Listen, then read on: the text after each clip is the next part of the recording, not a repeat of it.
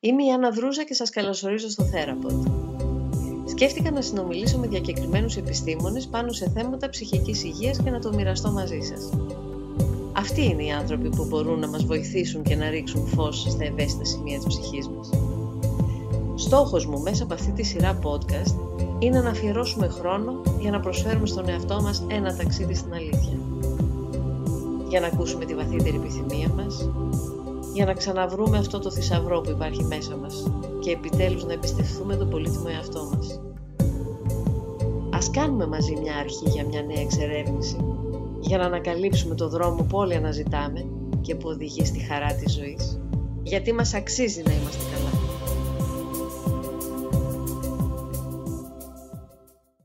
Σε ευχαριστώ πάρα πολύ για το χρόνο που μας προσφέρει σήμερα. Είναι μια μεγάλη επιτυχία τα βιβλία που έχεις εκδώσει. Ποια ήταν η πρώτη σου εκτίμηση για την ανταπόκριση του βιβλίου όταν αποφάσισες να εκδώσεις; Ανά μου το έγραψα για να μοιραστώ κάποια πράγματα με συνανθρώπους μας, οι οποίοι το ψάχνουν ή δεν το ψάχνουν και η πρόθεση του βιβλίου ήταν να μοιραστεί και να συνδεθεί και να μπορεί να μοιράσει κάποια γνώση αν θα μπορούσε να μοιράσει. Δεν ήταν δηλαδή για να πουλήσει όσο mm παράξενο και να ακούγεται, οπότε ο στόχος του βιβλίου επετεύθη, ε, συνδέθηκε, μοίρασε, ενώθηκε, ε, έδωσε ιστορίες, έδωσε κάποια γνώση και αντίστοιχα παίρνοντας γνώση όπως είσαι πολύ καλά εσύ, όπως όταν τη δίνεις παίρνεις και γνώση πίσω, όταν δίνεις αγάπη παίρνεις και αγάπη πίσω. Οπότε ο στόχος του βιβλίου επετεύθη ασχέτως των πωλήσεων που είναι όντως σημαντικές.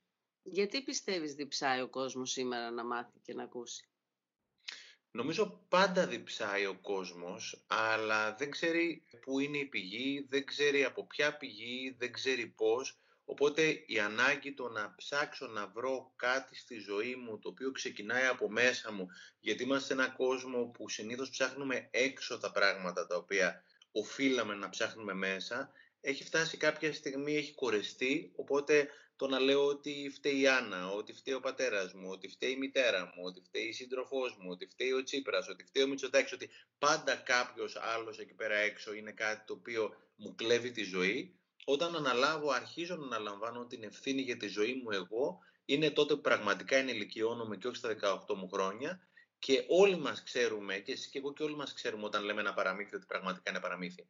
Αλλά κάποια στιγμή έχεις ανάγκη από κάποιον άνθρωπο να σε εμπνεύσει και να σε βοηθήσει να στραφείς στην πηγή που είναι μέσα και στη γνώση, όπως κάποια στιγμή για όλους μας ήταν αφορμή κάποιος άλλος άνθρωπος, ένα βιβλίο, ένα σεμινάριο, μια ομιλία.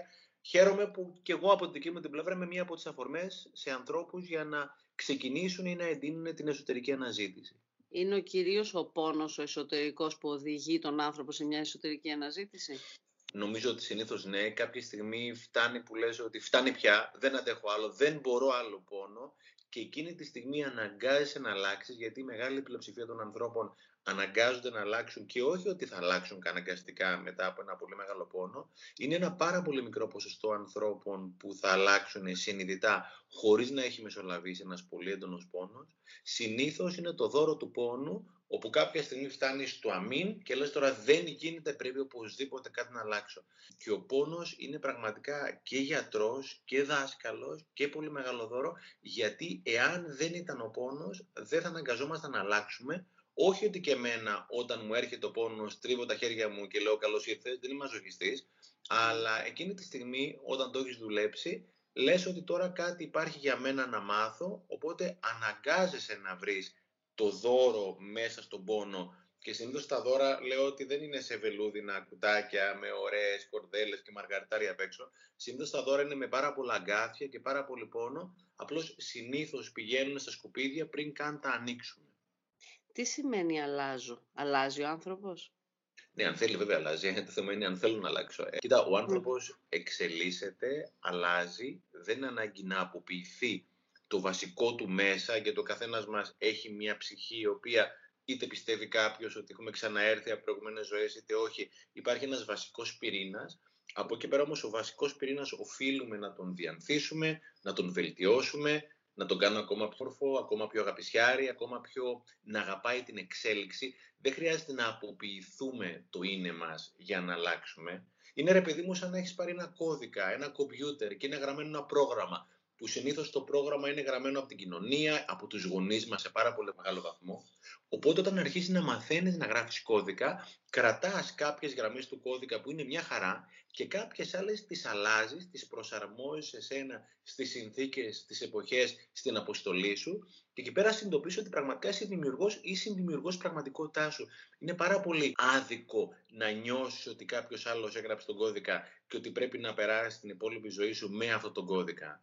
Και πολλές ναι. φορές και οι γονείς μας δεν τους έγραψαν καλά τον κώδικα. Απλώς κάποιοι από τους γονείς μας δεν είχαν την γνώση, την πολυτέλεια, την ευλογία, την αναζήτηση, δεν ξέρω πώς να το πω, να αναζητήσουν γνώση του πώς να γράφουν το δικό τους τον κώδικα. Και γι' αυτό και κάποιες φορές από τους προπαπούδε, προγιαγιάδες, στους γονείς μας, στου γιαγιάδες, στους παππούδες, ο κώδικας ήρθε αλίωτο. Έχει έρθει η ώρα η στιγμή επιτέλους να επέμβουμε εμείς και να, να τον ξαναγράψουμε ή να κρατήσουμε όλα αυτά που είναι καλά και να αλλάξουμε αυτά που μπορούν να είναι καλύτερα. Υπάρχουν άνθρωποι που αλλάζουν και προς το χειρότερο αντί για το καλύτερο. Ε, αν με ρωτάς, μπορεί και να μην έχω την απόλυτη γνώση να σου πω. Εγώ βλέπω ανθρώπους να αλλάζουν και προς το χειρότερο και όχι προς το καλύτερο. Βέβαια, κάποιες φορές, όπως λέει η θεραπεύτριά μου η Μαρία Πυρουνάκη, πολλές φορές είναι ανάγκη να πας δύο βήματα πίσω για να πας στο επόμενο μπροστά. Αν εκείνη τη στιγμή κάποιος κόψει και ράψει στη στιγμή, γι' αυτό η αλήθεια είναι στη μεγάλη εικόνα, τα δύο βήματα που είναι πίσω, θεωρητικά είναι ένα πισωγύρισμα. Όμως, αν δεις τη μεγάλη εικόνα, αυτά τα δύο βήματα πίσω είναι αυτά που δημιούργησαν τις προϋποθέσεις για το ένα βήμα μπροστά. Και πολλές φορές κρίνουμε πάρα πολύ εύκολα ανθρώπους ότι αυτός πήγε πίσω, πάει χειρότερο, οτιδήποτε άλλο.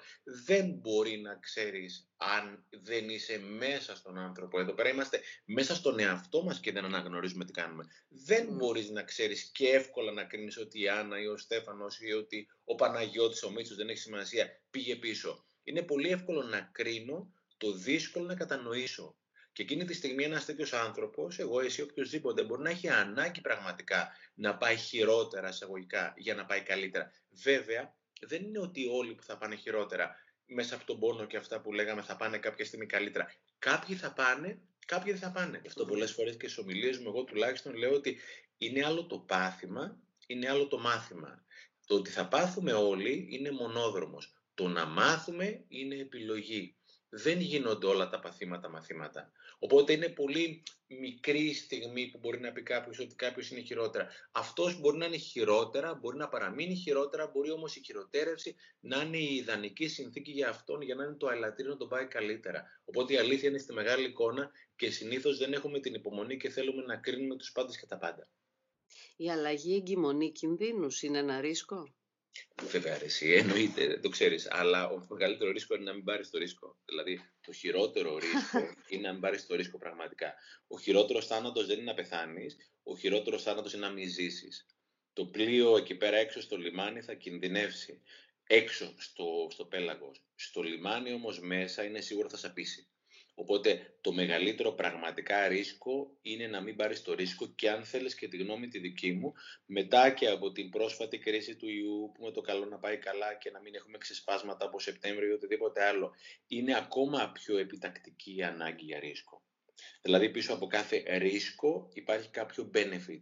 Για μένα, και άκουγα μια ομιλία του John Maxwell που το έλεγε, είναι ότι πλέον η αναλογία benefit για κάθε ρίσκο είναι μεγαλύτερη. Δηλαδή, εάν υπήρχε μια επιβράβευση χ μέχρι τώρα για το ρίσκο το οποίο έπαιρνες, πλέον η επιβράβευση είναι 10 χ.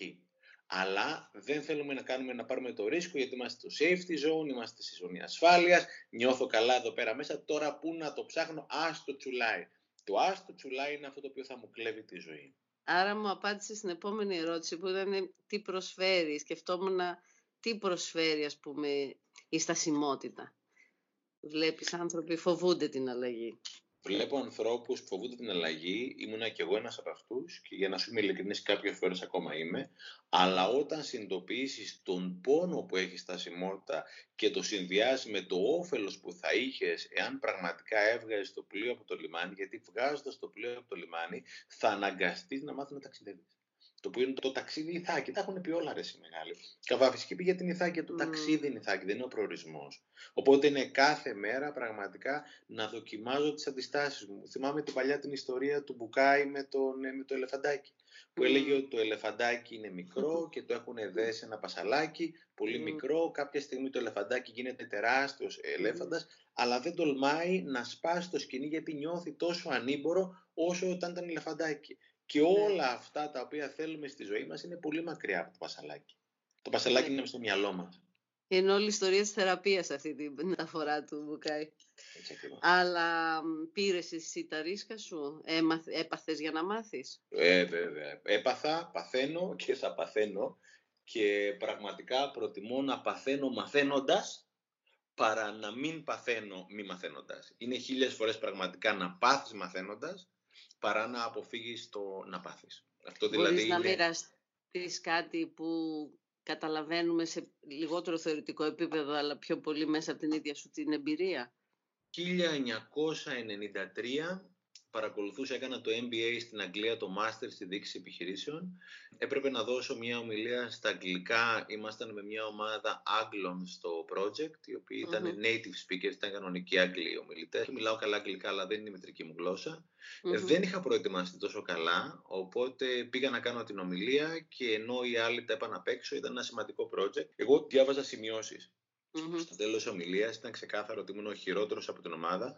Τα παιδιά ήταν πάρα, πάρα πολύ ευγενικά μαζί μου. Είπανε Στέφανε, τα πες πάρα, πάρα πολύ καλά. Νιώσα ακόμα πιο άσχημα όταν οι άλλοι αναγκαστήκανε ουσιαστικά να μασίσουν την αλήθεια και να κάνουν να με νιώσουν πιο όμορφα, ένιωσα ακόμα πιο ηλίθιος. Ε, Πόνεσα τόσο πολύ εκείνη την ε, ημέρα στο Μάτζεστερ το 1993 που είπα ότι εγώ στη ζωή μου δεν θέλω να το ξαναπεράσω αυτό το πράγμα.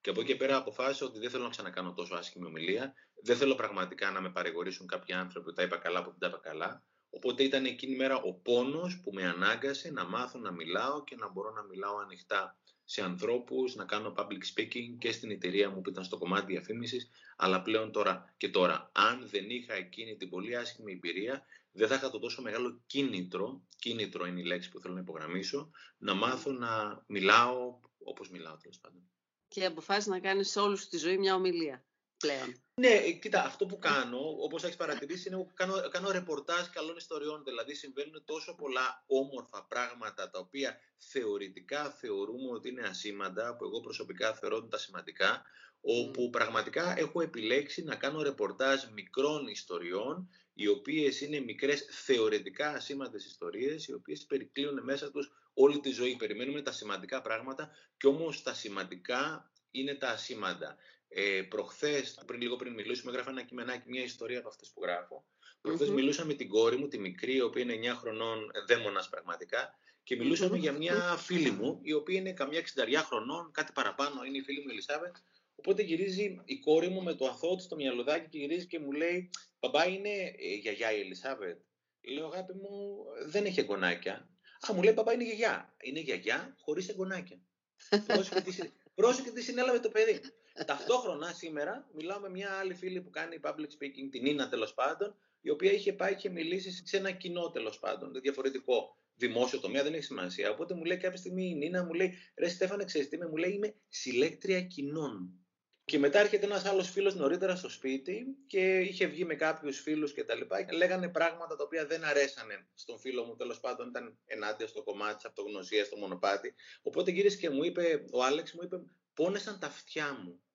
Οπότε εγώ συγκέντρωσα αυτές τις τρεις ατάκες, η γιαγιά χωρίς εγγόνια, συλλέκτρια κοινών και πόνεσαν τα αυτιά μου και γράφω τώρα μια ιστορία για τη δύναμη του λόγου και πόσο ωραίο είναι ρε παιδί μου με τις λέξεις μας να αντικατοπτρίζουν οι λέξεις αυτό το οποίο έχει η ψυχή μας μέσα και τόσο, πόσο πραγματικά, πόσο ευρηματικός μπορεί να είναι ο λόγος για να τολμήσει να πλησιάσει το εύρος της ψυχής. Οπότε έδωσε ένα πολύ μικρό παράδειγμα για το απ' πράγματα είναι αυτά που μου δίνουν έμπνευση στην καθημερινότητα να γράφω τις ιστορίες που έχω στα βιβλία μου ή αυτές που δίνω πολλές φορές στις ομιλίες μου. Πες μου δύο λέξεις που καθρεφτίζουν την ψυχή σου θέλω να πιστεύω ότι είναι αληθινή και ατελής.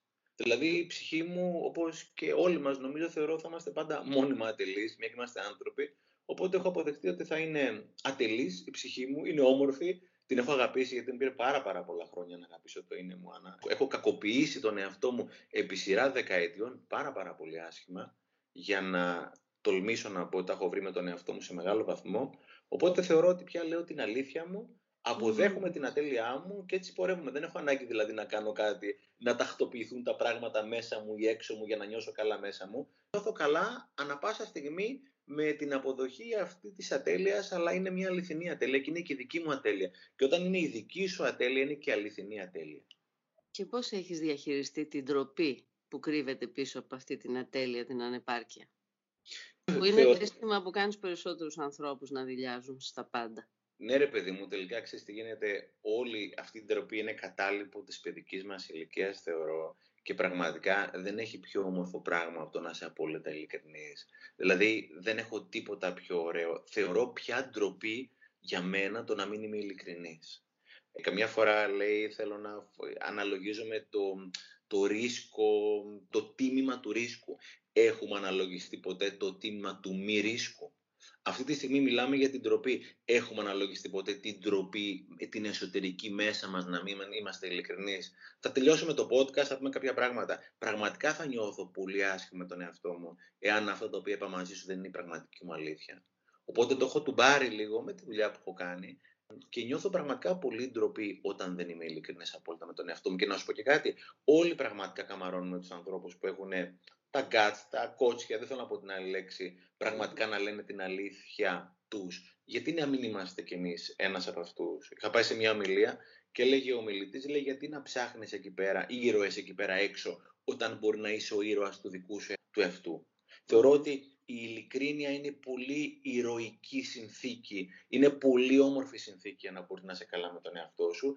Και τολμώ να πω ότι είναι αρκετά δυσέβρετ σε ένα σύμπαν που μας έχουν μάθει από μικρή να είμαστε καλά παιδιά, να μην λέμε την αλήθεια μας, να μην δημιουργούμε προβλήματα, να στρογγυλεύουμε τα λόγια μας και όμως τελικά χάνουμε τη ζωή μας, χάνουμε την ενέργειά μας και ο άλλος τελικά δεν ξέρει και πού είναι σε σχέση με εμάς. Είναι ψευτιά το να μην είσαι ειλικρινής. Και αυτό, θεωρώ, αυτό θεωρώ πραγματικά ότι είναι η μεγαλύτερη εσωτερική ντροπή του να μην είσαι ειλικρινής. Μπορείς να θυμηθείς έτσι μια υπερβατική τέτοια εμπειρία σε σχέση με την ντροπή που να το ξεπέρασες; Είχα πριν από κάνα δίμηνο, τρίμηνο, κάνει ένα live με την Τόνια Τσοτιλοπούλου, μια φίλη μέσα από το Instagram, μια πολύ αξιολογική κοπέλα. Τέλος πάντων τελειώσαμε, το κλείσαμε, τα είπα ωραία, τα είπαμε ωραία. Μιλάω μετά με τη, με τη Μαρία, τη σύντροφό μου, με παίρνει ένα τηλεφωνάκι, μου λέει: Μωρό μου, τα πες πολύ ωραία, αλλά μου λέει: Θυμήσου ένα πραγματάκι. Πρώτον, σου έχω πει: Μη βιάζεσαι. Έχω πολλές φορές σαν μια τάση να μιλάω γρήγορα. Και μου ναι. λέει δεύτερον, επειδή εκείνη την εποχή είχα κάνει αρκετά live στο Instagram, μου λέει: Εσύ μωρό μου, μείνε λίγο, δηλαδή επαναλαμβάνεσαι για την ίδια ιστορίες. Δεν σου κρύβω ότι εκείνη τη στιγμή, Άννα, ναι. που μου τα είπε η Μαρία, σύντροφός μου, λίγο αληθινά και τσεκουράτα, ντράπηκα και αισθάνθηκα και λίγο άσχημα γιατί μόλις είχαμε τελειώσει ένα live, ήταν εκεί πέρα χίλιοι άνθρωποι, δεν έχει σημασία πώς ήταν. Την ε, έχεις ακόμη σύντροφο; Ναι βέβαια, την έχω. τώρα, να σου πω, τώρα και αν δεν θα την άλλαζα ποτέ τη Μαρία. Γιατί πραγματικά, όταν πραγματικά έχεις δουλέψει μέσα σου, ξέρεις ότι αυτός ο οποίος πραγματικά σε αγαπάει θα σου πει την αλήθεια. Την ναι. επόμενη μέρα παίρνω τηλέφωνο, είμαστε πέντε χρόνια με τη Μαρία και δεν την άλλαζε για τον κόσμο ολόκληρο. Την παίρνω ναι. τηλέφωνο, λέω: Δεν έχω λόγια να σε ευγνωμονήσω. Μου λέει: Γιατί, γιατί σου είναι ειλικρινή, γιατί με αγαπάς. Γιατί μόνο αυτός ο οποίος αγαπάει τον άλλον θα κινδυνεύσει να είναι δυσάρεστος ή μη αρεστός στον άνθρωπό του. Λέω: Σε ένιωθα πάντα κοντά μου, σε νιώθω ακόμα πιο κοντά. Δεν μου το πεις στα μούτρα, αλλά εκείνη τη στιγμή που πήγαμε πολύ καλά, τα ξέρεις τώρα. Μιλάς και εσύ και τόσο τόσο επαφή με τόσο κόσμο. Την ώρα που θα κλείσει μια συνέντευξη, έχει πάει καλά, είναι το τελευταίο πράγμα που θα ήθελες να σου πει ο άνθρωπό σου ότι ξέρεις, θα πει πολύ καλά, αλλά ένα-δύο points. Αλλά επαναλαμβάνεσαι.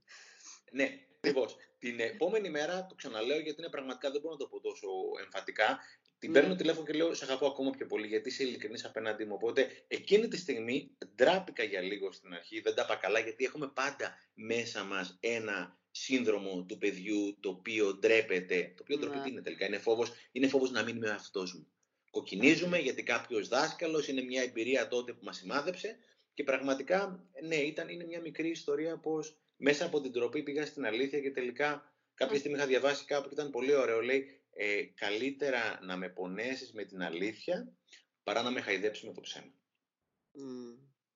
Τι είναι αυτό που εκτιμάς στους ανθρώπους, τι έχει η Μαρία που την ξεχωρίζει από άλλους ανθρώπους και είναι τόσο μοναδική και άξιη.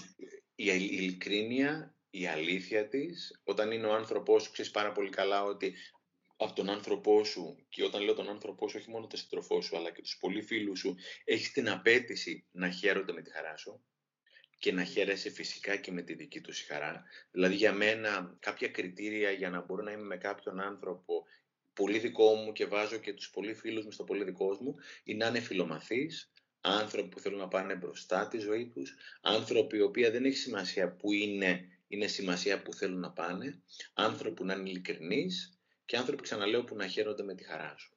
Οπότε η Μαρία έχει όλα αυτά τα στοιχεία πέρα από 100 άλλα πράγματα που μας συνδέουν και περνάμε ωραία, είμαστε καλά, τσακωνόμαστε. Είναι αλήθεια το να τσακώνεσαι. Είναι το... αλήθεια. Είναι το πιο δύσκολο πράγμα να φτιάξεις μια καλή συντροφική σχέση; Ε, περνάνε όλα από το να φτιάξεις τη σχέση με τον εαυτό σου. Αναζητούμε στους άλλους και δεν είναι τυχαίο ότι λέγεται το άλλο μου μισό, αναζητούμε το άλλο μισό. Όταν σταματήσεις να ζητάς το άλλο σου μισό και νιώθεις πλήρης σε αυτό το πράγμα, τότε πραγματικά θα βρεις και το άλλο σου ολόκληρο. Διάβαζα ένα βιβλίο της φίλης μου της Τασούλας Επτακύλια από την Καθημερινή. Mm. Ήταν για τον πρώην άνθρωπό ο οποίος δεν ζει αυτή τη στιγμή και το είχε πει το άλλο μου ολόκληρο. Δεν είχε πει το άλλο μου. Mm. Διάβαζα και μια πολύ ωραία ιστορία παιδική, γιατί ασχολούμαι αρκετά με παιδιά, ίσως έχεις ακούσει.